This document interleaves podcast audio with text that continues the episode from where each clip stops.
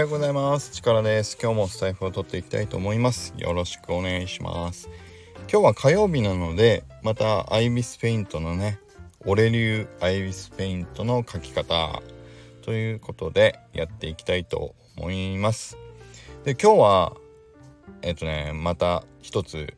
新しいテクニックをお伝えしたいと思います。結論から言うとアイビスペイントをスマホで使う場合は画面の超拡大を多用する。これが今日の秘訣です。ということでどういうことかっていうとスマホで書く時って画面がスマホだと小さいじゃないですか。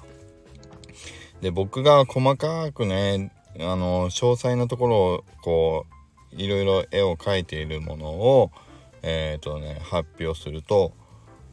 力さんの指ってってすんごいとんがってるんですかねとかってね冗談交じりで言ってくれたりすることがあるんですけどいやそんなわけないじゃないですか。指はやっぱ指ですよ。ね。そうでしょ。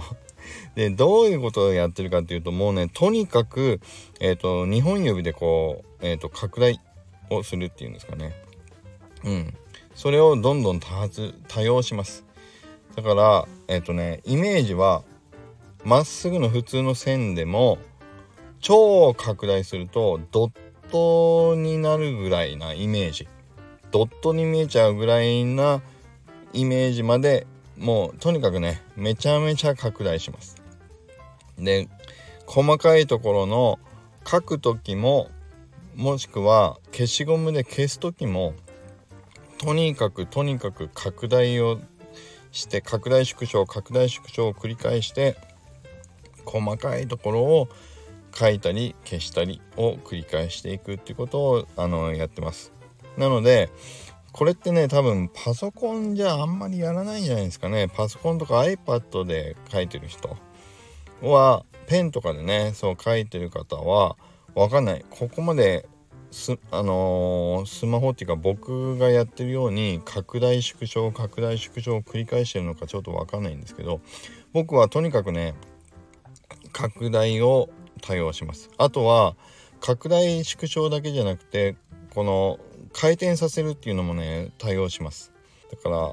画面スマホの向き自体は変えずに画面を回転させながら拡大縮小を繰り返してなぞ線をなぞったりえっ、ー、とちょっとずれちゃった線を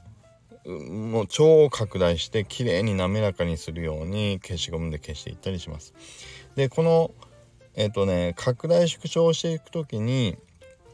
合わせてやってるのはペンとか消しゴムの太さをえっ、ー、とね僕はえっ、ー、と変えます。その超拡大した時に細かく消したい時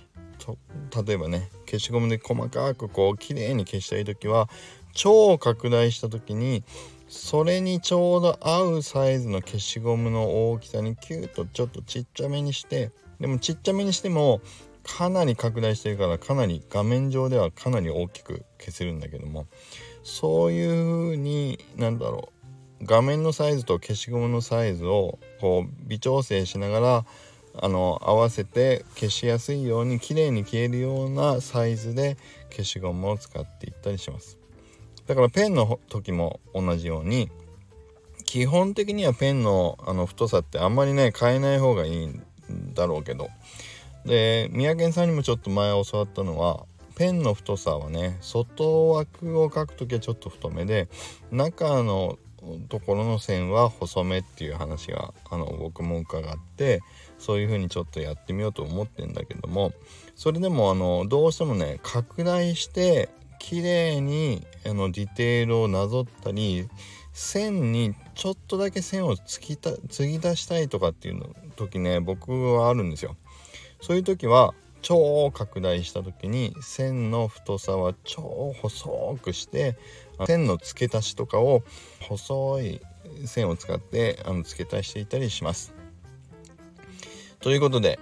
言葉だけだと全然伝わらないかもしれないんですけどもう一回まとめです。ね。スマホでアイビスペイントを書くときには超拡大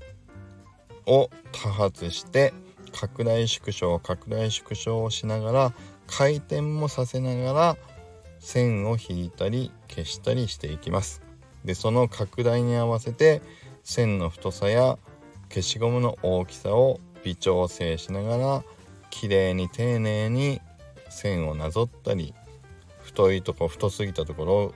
消していったりっていうのをあの細かく繰り返していくっていうことをやってます。ということで今日の話も どうでしょうね。今日の話はちょっと言ってても分からなかったかな。うん。でもそんな感じでどうでしょう。やっていってます。ね。で一回どうだろうな。言葉だけだと分かりづらい。からってねこんな感じで書いてますよっていうのをどっかで動画でも出せればいいのかもしれないですけどね。うん。まあでもとにかくはい。そんな需要がもしあれば教えてください。ということで今日の話は以上です。今日の話もいいなと思っていただけた方はいいねボタンとフォローいただけると嬉しいです。それからアイビスペイントのこんな書き方っていうのをなんかこういう時ってどうやってますかみたいのをえっ、ー、と聞きたいよっていう方いれば是非質問もコメント欄に投げていただけると嬉しいです。それでは今日も以上になります。今日も良い一日を。